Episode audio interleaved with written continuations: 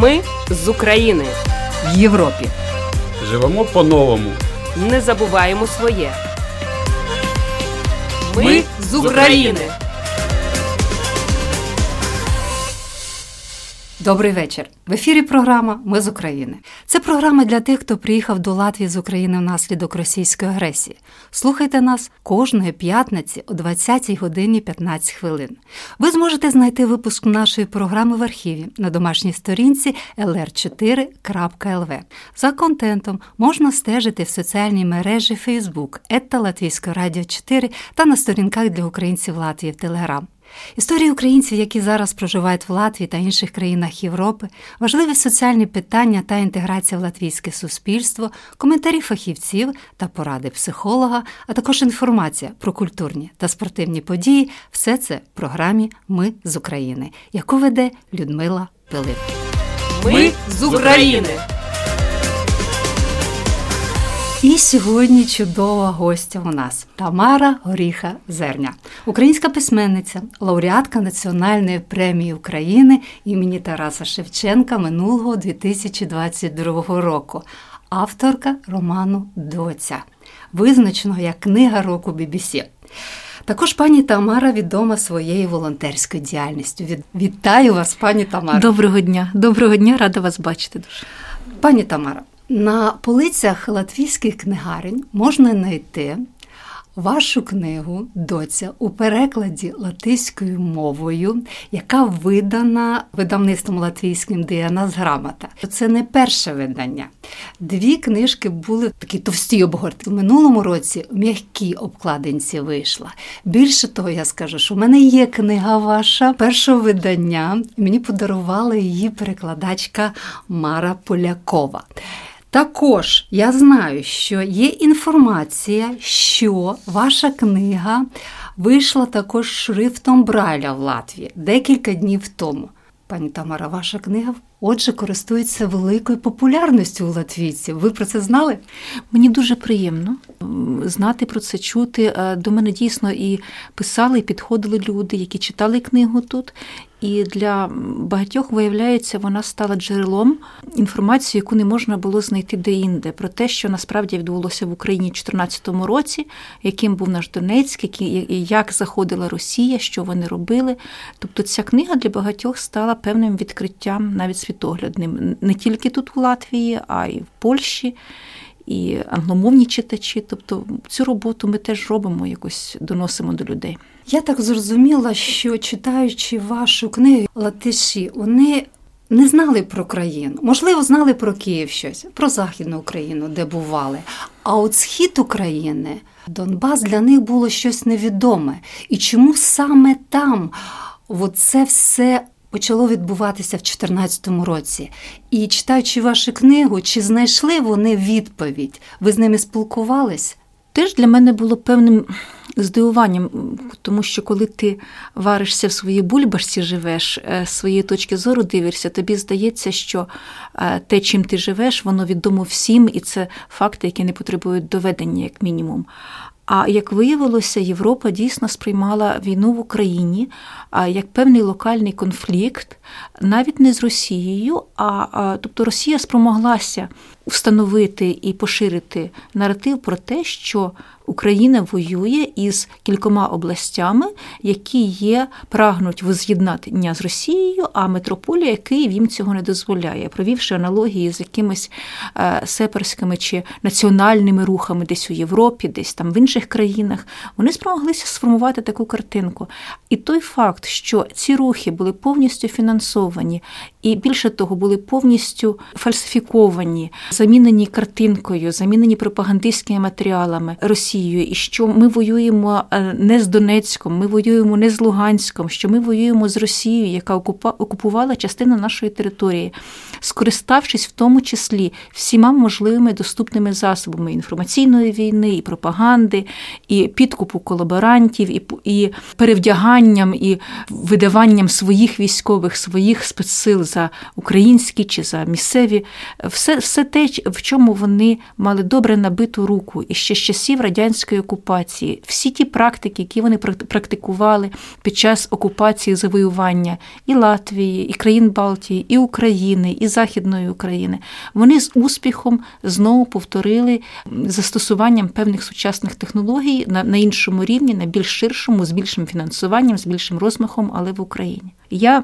весь час говорила дома у себе в Україні, тому що нашим українцям теж треба було повторювати це.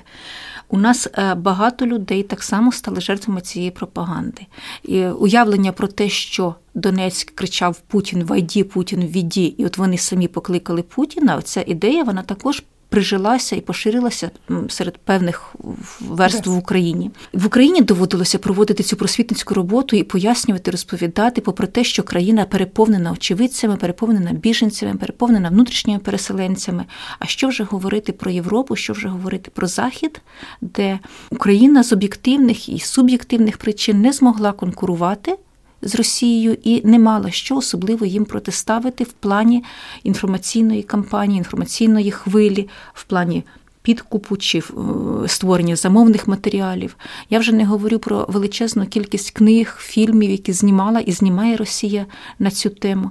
Ми знаємо зараз. Нам вчора, позавчора повідомили, що вже в Росії зараз е, щось виходить більше десятка фільмів про сучасний період війни, тобто з, з лютого місяця. Вони на це ніколи не, не шкодували коштів. Вони в них є в необмеженій кількості, і дуже складно протистоять цій величезній машині.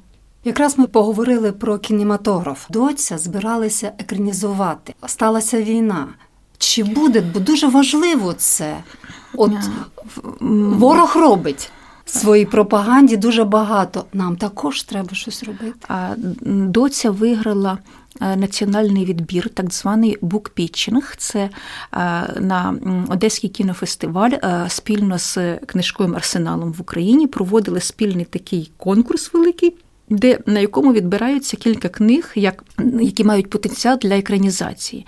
І от ми перемогли в цьому конкурсі. Ми робили презентацію там. Після того треба було подавати заявку на фінансування з державного бюджету, з держкіно, і мала відбутися там подальші процеси. ці. Але е, на той час в Україні ускладнилась, на мою думку, і змінилася ситуація. Відбулися президентські парламентські вибори, дуже загострилася внутрішня боротьба. І об'єктивно ми розуміли, ну я принаймні так точно, що ми проживаємо останні місяці перед великим вторгненням. Ну, Для мене особисто це не було несподіванкою, чи секретом, чи таємницею. Тому ми порадилися в видавництві, і я сказала, що ми не будемо поки що подавати цю заявку, ми не будемо перетягувати на себе ці кошти. Е, ми почекаємо. Ми дочекаємося часу, коли або ем, фільм візьме в роботу приватний бізнес, хоча це досить дорого. Е, йдеться про міні-серіал, як мінімум, тобто короткий. Нічого страшного не станеться. Трошки полежить цей матеріал, потім до нього повернемося на на іншому, чи повоєнному, чи коли вляжеться оця внутрішня якась така нестабільність України. І тоді я думаю, що ми до цього питання ще повернемося. Поки що доця була поставлена на кількох сценах театральних, Миколаївський театр театр, драматичний театр зробив постановку. Також є у Варшаві, вона йде на сцені. І ще кілька театрів, як мінімум, висловили зацікавленість так чи інакше адаптувати, використати. Я вже не говорю про численні адаптації уривків е, чи цитати з доці, чи е, які в різних різних п'єсах присвячені сучасній Україні. В Україні вона широко використовується. Тобто це є. А з е, фільмами поки що чекаємо всьому свій час. Пані Тамаро, коли ми вибираємо книгу, то ми користуємося, чи хтось читає рецензію, хтось чує ну, поради. А мені завжди було цікаво, як сам автор говорить про свій твір. Оскільки у нас розмова йде навколо доці, от що б ви розказали от про доцю, про свій твір, про що цей роман? Мені дуже хотілося написати книгу, яка буде не тільки правильною, не тільки інформативною, не тільки виконуватиме якусь місію, скажімо, там просвітницьку, інформаційну. Мені дуже хотілося написати насамперед цікаву книгу Причому е, критерій цікавості для мене планка дуже високо стоїть. Мені хотілося, щоб через мою книгу люди пропускали потяги, е, зупинки проїжджали, щоб е, забували вийти на роботу чи прийти на іспити на сесію, тому що зачитався. І Мені дуже хотілося, щоб у нас була книга, якою люди будуть зачитуватися, і яку рекомендуватимуть одне одному, братимуть у відпустку, на дачу, в поїздку. Не тому, що це потрібно знати, і в цьому є якась нотка і хвиля патріотизму. Я українець, я е, читаю книги про війну, я купую сучасних авторів, і я таким чином підтримую цю тему як волонтерським якимось датком. Ні, мені хотілося, щоб її люди читали і передавали одне одній, тому що просто неможливо відірватися. Щоб люди, герої цієї книги, історія, яка там була одночасно і. Драматичною і насиченою, і зачіпала наші внутрішні якісь наших демонів. Мені дуже хотілося, щоб персонажі книги, героїня книги змінилася від першої до останньої сторінки, і щоб оцей катарсис, е, оце перевтілення, оцей розвиток читач пройшов разом з героїнею. І щоб для себе знайшли відповіді на свої питання. Ми ми не живемо тільки в війні, ми не обмежуємо своє життя тільки воєнними темами. Для мене, наприклад, е, так само важливою темою є е, тема особистої перемоги героїні. В чому це полягало? в тому, що на перших сторінках вона була невпевненою в собі, недолюбленою, нещасною і не вписаною ні в яке середовище, ні в яке товариство. А на останній сторінці книги вона вийшла доцею, вона вийшла улюбленою донькою цілої групи людей, багато з яких пожертвували своїм життям заради того, щоб її врятувати. І е, зробили це не вагаючись, тому що вони за оцією оболонкою непримітності, невиразності, блідості, худенької якоїсь такої статури, вони побачили величезне серце і величезні чесноти людські. І виявилося, що наша краса насправді вона всередині, вона не зовні, вона не демонстративна, а вона глибинна, і часто вона набагато важливіша, і насправді вона набагато важливіша, ніж те, що ми показуємо транслюємо на, на, на зовнішню аудиторію. Мені хотілося, щоб ця книга стала порадником другом жінок, тому що ми зараз з вами всі проходимо складні процеси, шукаючи своє місце в сучасному світі ми бачимо, як відпадають, відмирають старі ролі, те, що так чи інакше називають патріархальним суспільством. Але якщо не нав'язувати якісь ярлики, стереотипи, ми бачимо, що дійсно роль жінки змінюється, з'являється нова відповідальність, нові можливості, але одночасно і нові ризики, і нові загрози.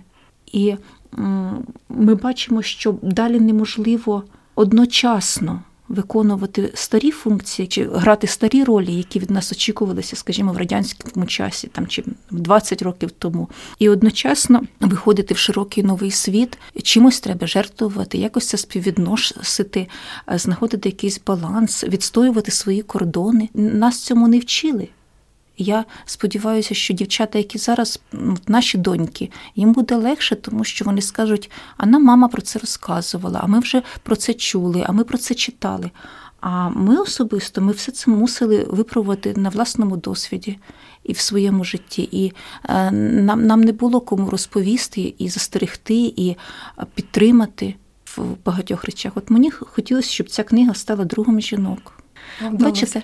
Але якщо, ну звісно, це широке такі міркування. А якщо звужувати, більш конкретно говорити, то це книга про події у Донецьку навесні і влітку 2014 року. Це про людей, які там жили з певною ретроспективою їхнього попереднього життя, але основне ядро воно прив'язане в майданний час, постмайданний, окупація і далі до серпня місяця 2014 е, року, що відбувалося з містом, що відбувалося з людьми, і е, як їм довелося за дуже короткий час перескочити від статусу і стану пасивних спостерігачів, обивателів е, людей, які живуть в своєму світі і роблять його більш-менш комфортним, так як йому вважалося, не занурюючись, не замислюючись, не обтяжуючи себе глобальними чи великими питаннями і не шукаючи відповіді на якісь там питання національної ідентифікації, там не, не, не спостерігаючи за тим, що відбувається в політиці в країні на загальному рівні, і як люди, які, яких ми зараз називаємо які поза політикою, так по суті, як виявилося, що ця стратегія не працює в час, коли політика у вигляді війни приходить до тебе додому і обрушується на тебе з усією безжальністю, з якою відбуваються великі трансформаційні зміни і катаклізми в нашій ще людській природі, в нашому середовищі. Ми з України. А я нагадую, що ви слухаєте програму Ми з України.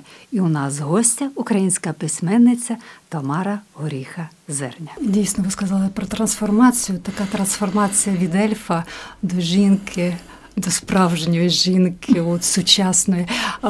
Коли я читала Доці у мене була майтиня, латиська uh-huh. книга і доця. І я вже не знаю. Я зараз намагаюся згадати, як я читала. Можливо, більше український текст, але мені було цікаво поєднати. Я розумію, чому латвійці також латиші читають цю книгу. В ній всі ці елементи, які ви сказали, присутні. Цю книгу хочеться читати. Ти поринаєш, там є елементи містики, щось таке. Це книга. Це книга, яку ми читали ну не в дитинстві, в юності, коли коли ти береш її з собою в сумочку, десь поміж лекціями взагалі читаєш, і вона нас повертає до того часу, до любові до книги. Хоча зараз наші гаджети заполонили все. Але моє запитання буде. Я е, спілкувалася з багатьма творчими людьми, і вони мені говорили, що після 24 лютого одразу вони не могли не брати не перо в руки, не пензель, нічого робити творчого. Але потім прийшов час, коли енергія того болю, що було всередині і навколо нас, вона випліскувалася в творчість щось нове. Як у вас? Чи за цей час, за цей період, ви, можливо, ви подорожували, можливо, це були зустрічі? Що нового у вашій творчості було за цей час? І Ви розумієте, я хвилююся. Мені здається, моя проблема в тому, що я не надаюся до опису трагічних подій. І а, це біда, тому що в країні трагедії відбуваються, розумієте? І, можливо, треба якесь інше перо, більш пристосоване до цього. А я себе ловлю на тому, що я записую, запам'ятовую, і в мою голову приходять сюжети абсолютно не нерелевантні, напевно, в цій ситуації. Вони смішні, якісь, вони чудово, вони зворушливі, вони якісь такі недоладні, е, як і ми, можливо, самі. Гріх сміятися, коли вся країна плаче, розумієте? А я не можу з собою нічого зробити. Я бачу, як. Я сама собі смішна, ті ситуації, в яких ми опиняємося, те, з чим ми стикнулися, можливо, це така форма захисту. У мене був певний період оніміння якогось, звісно, розгубленості. Був період мобілізації величезного страху і горя від втрат. В квітні, наприклад, загинув хрещений мого сина, наш добрий друг Юрій Руф, поет Львівський. І для мене це було величезною втратою, і ми весь час про це згадуємо. А потім пішли ці смерті, ці загибелі одна за одною е, рядом. А мій чоловік воює, він пішов 24-го, е, тобто, коли почалися вибухи, він зібрався з малим, попрощався, обійнявся, пішов. І я його бачила один раз в жовтні. Ми зустрілися, коли він на кілька днів приїхав у Київ. У них там була передислокація, і вони змінювали підпорядкування. Треба було в Києві підписувати документи. І До того він був е, на південному напрямку.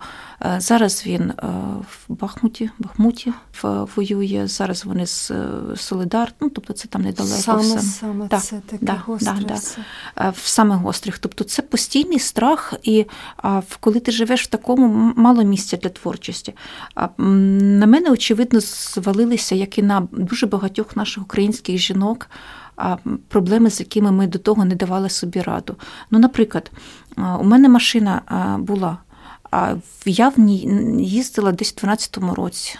А потім а ми її дуже активно використовували в волонтерських справах. В 2014-2015 ми наїздили майже 200 тисяч кілометрів дорогами сходу, вбили її в хлам. Сто разів там уже переремонтований все, і двигун, і вся ходова частина. Ну, тобто, Потім вона так само возилася по волонтерській роботі. То чоловік їздив, тому віддавали комусь. Тобто така робоча конячка.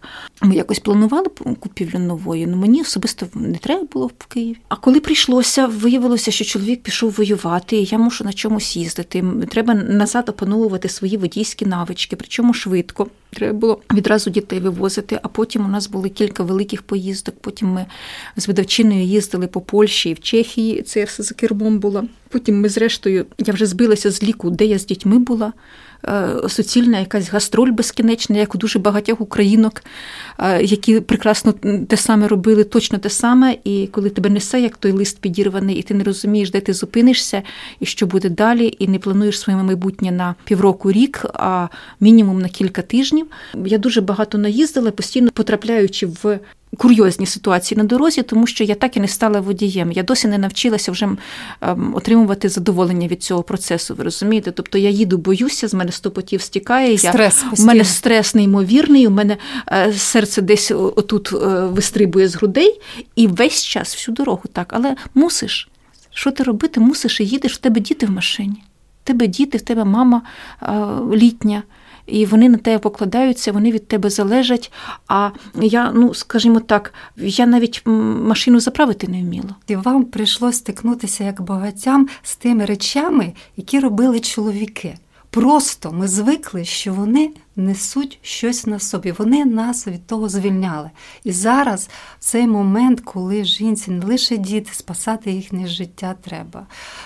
Турбота про те, як там чоловік на передовій, але робити ті справи, які раніше ну, не треба було, а зараз опановувати їх. І в цьому зв'язку ви сказали, я так зацепилася mm-hmm. за те, що дуже допомагає гумор. Інакше неможливо. Дивіться, український народ, сама складна ситуація, щось таке відбувається, що у другого би ну, ну напевне це би була депресія. Одразу меми, одразу щось таке. Це допомагає вижити. І я, можливо, не здивуюся, якщо у вас після того якась невеличка буде збірка чи щось описів, так ну якихось можливо курйозних ситуацій. Може так статися? Можливо, я я пишу деякі оповідання, але переважно на замовлення. Наприклад, ми е, я написала для в Штатах Сполучених вийшов такий альманах, велика збірка е, сучасної короткої прози української. Там дуже велика кількість авторів, і вона досить репрезентативна така. І я туди написала новелу, і як мені навіть повідомили, її висунули на якусь премію там в Штатах, там у них для короткої форми є. Те, що мене просять, я, я відгукуюсь на це, я пишу. Але я дуже чекаю моменту, коли все трошки заспокоїться, і а, я повернуся до своєї улюбленої роботи. Я буду писати довго, вдумливо, а, живучи життям своїх героїв. І мені дуже хочеться, щоб наступна книга була присвячена подіям повоєнним. Відновленню України, поверненню нас на окуповані території, тому що ми там зустрінемо. Я хочу проїхати в Донецьк з презентаціями своїми, я хочу бачити, і це моя мета, яку я озвучувала на багатьох презентаціях ще до вторгнення. Я дуже хочу, щоб, наприклад, у Донецьку на площі Кірова знесли і назву цієї площі, і пам'ятник Леніну, а поставили пам'ятник доці, поставили пам'ятник нашим дівчатам, нашим жінкам, які витримали те, що вони витримали. І що і він там має набагато більше моральних прав стояти, ніж той істокан, розумієте? От я от для мене було б правильно якби його знесли, а нашу доцю десь поставили на співмірному, як мінімум, місці там. Ну, то це так, отака моя ідея. Я хочу це все бачити. Я хочу бачити, як Україна буде перемагати, якою ми будемо, як, як ми змінимось.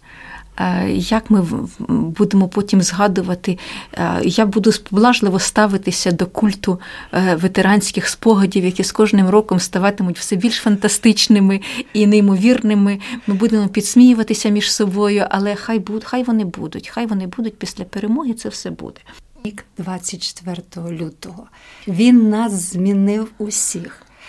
Це був суцільний, як то кажуть, криза якась, але у психологів є та кризові можливості, коли у людини щось всередині і щось зверху дається, таке, яке б примирному, такому спокійному житті людина би ніколи не зробила.